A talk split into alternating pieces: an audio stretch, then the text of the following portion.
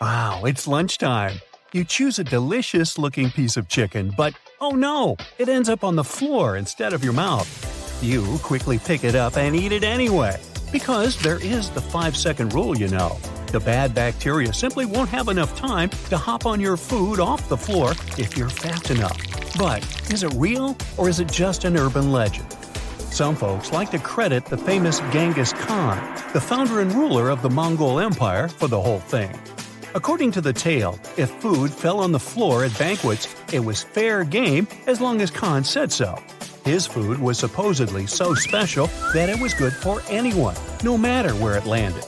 Back in the day, people didn't know much about those pesky microorganisms and how they could make us sick. So, eating dropped food wasn't really considered taboo. They figured if they wiped off the visible dirt, it was good to go. And that's how the Khan rule came to be.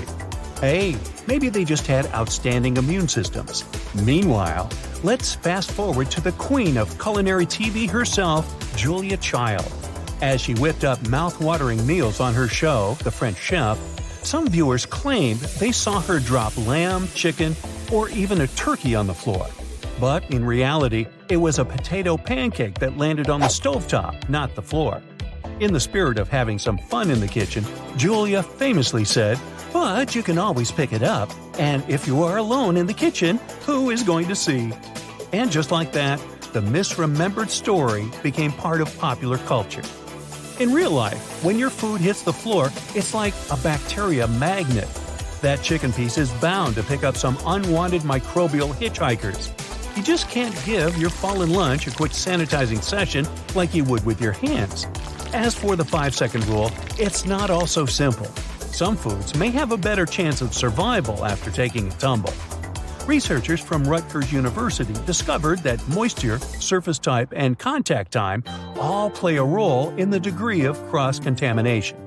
Foods with high moisture levels, like juicy watermelon, are the biggest culprits for contamination. That means they attract more bacteria than any other food tested. And not all environments and surfaces are created equal. Carpet had a low transfer rate in the experiment. Stainless steel and wood had higher transfer rates. In a different study, researchers swabbed the floors around the University of Illinois in the lab, hall, dormitory, and cafeteria to see how many organisms they could find. They were surprised to see very few microorganisms. It was probably because most malicious bacteria, like Salmonella, Listeria, or E. coli, can't survive without moisture, and the floors were all dry. But even on dry, sterile surfaces, germs relocated onto cookies and gummy bears in less than 5 seconds. For some foods, it takes less than 1 second for the transfer to begin.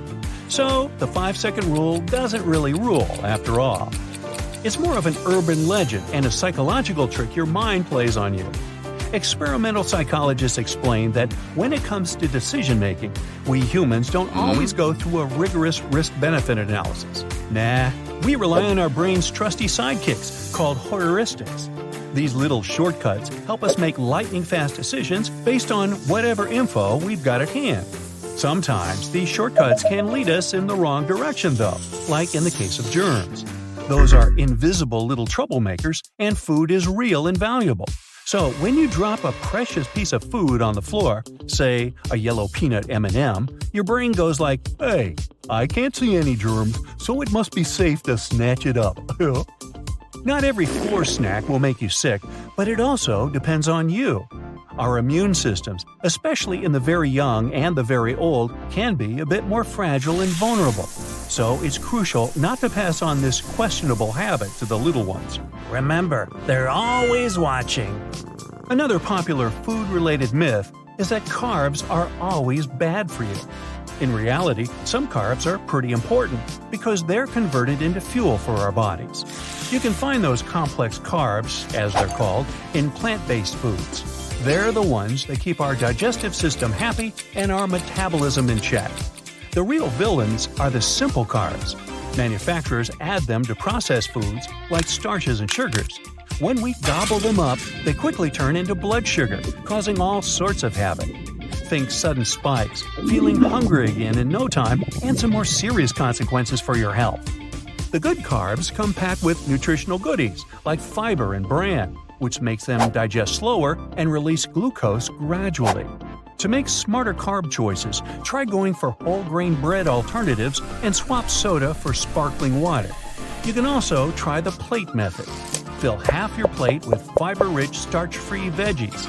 Reserve a quarter for starchy delights like potatoes or a fruity treat. And the last quarter is for proteins. Fish, poultry, beans, nuts, eggs, and lentils should become your new dietary besties. Now, frozen or canned fruits and veggies aren't useless like the rumor has it. Studies have shown that frozen, dried, juiced, or canned plant based foods can be just as nutritious as their fresh counterparts. You just need to keep an eye out for any sneaky added ingredients like sugars, saturated fats, or sodium. High temperatures during the canning process can cause some vitamins, like C and B, to take a hit, but those vitamins can be a bit sensitive to heat and air in general, so they might leave even during regular cooking and storage at home. Some canned foods, like tomatoes and corn, actually release more antioxidants when they're heated up. Now, have you ever tried adding celery to your diet just because eating it is supposed to burn more calories than you take in? Experts say that negative calorie foods are nothing more than a fantastical idea. Sure, the process of munching and digesting celery burns a few calories, but not a significant amount. There may be around 10 calories in a hefty celery stick, but the body only uses one fifth of that to process it. So it's still a calorie plus situation.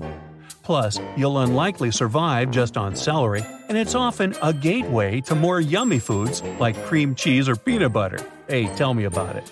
Meanwhile, high fiber, water dense fruits and veggies, like celery, can indeed have value as weight loss allies.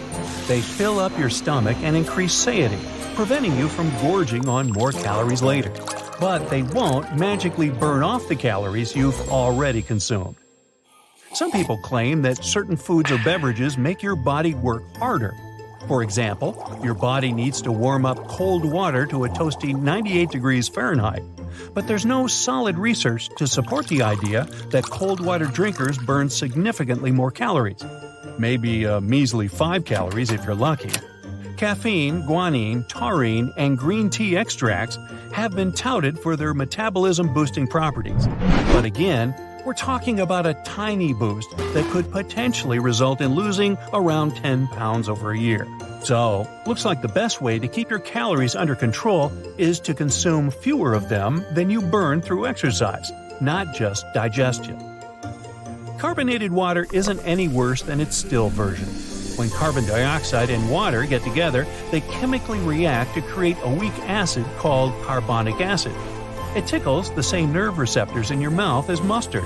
That's why you get that delightful and prickly sensation.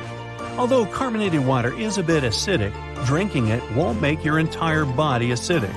Your kidneys and lungs step in to remove any excess carbon dioxide from your system.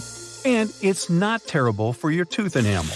One study found that sparkling mineral water had only a slight impact on enamel compared to still water.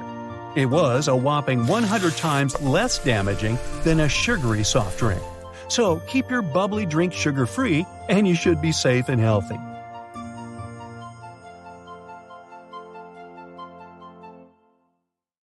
That's it for today. So, hey, if you pacified your curiosity, then give the video a like and share it with your friends. Or if you want more, just click on these videos and stay on the bright side.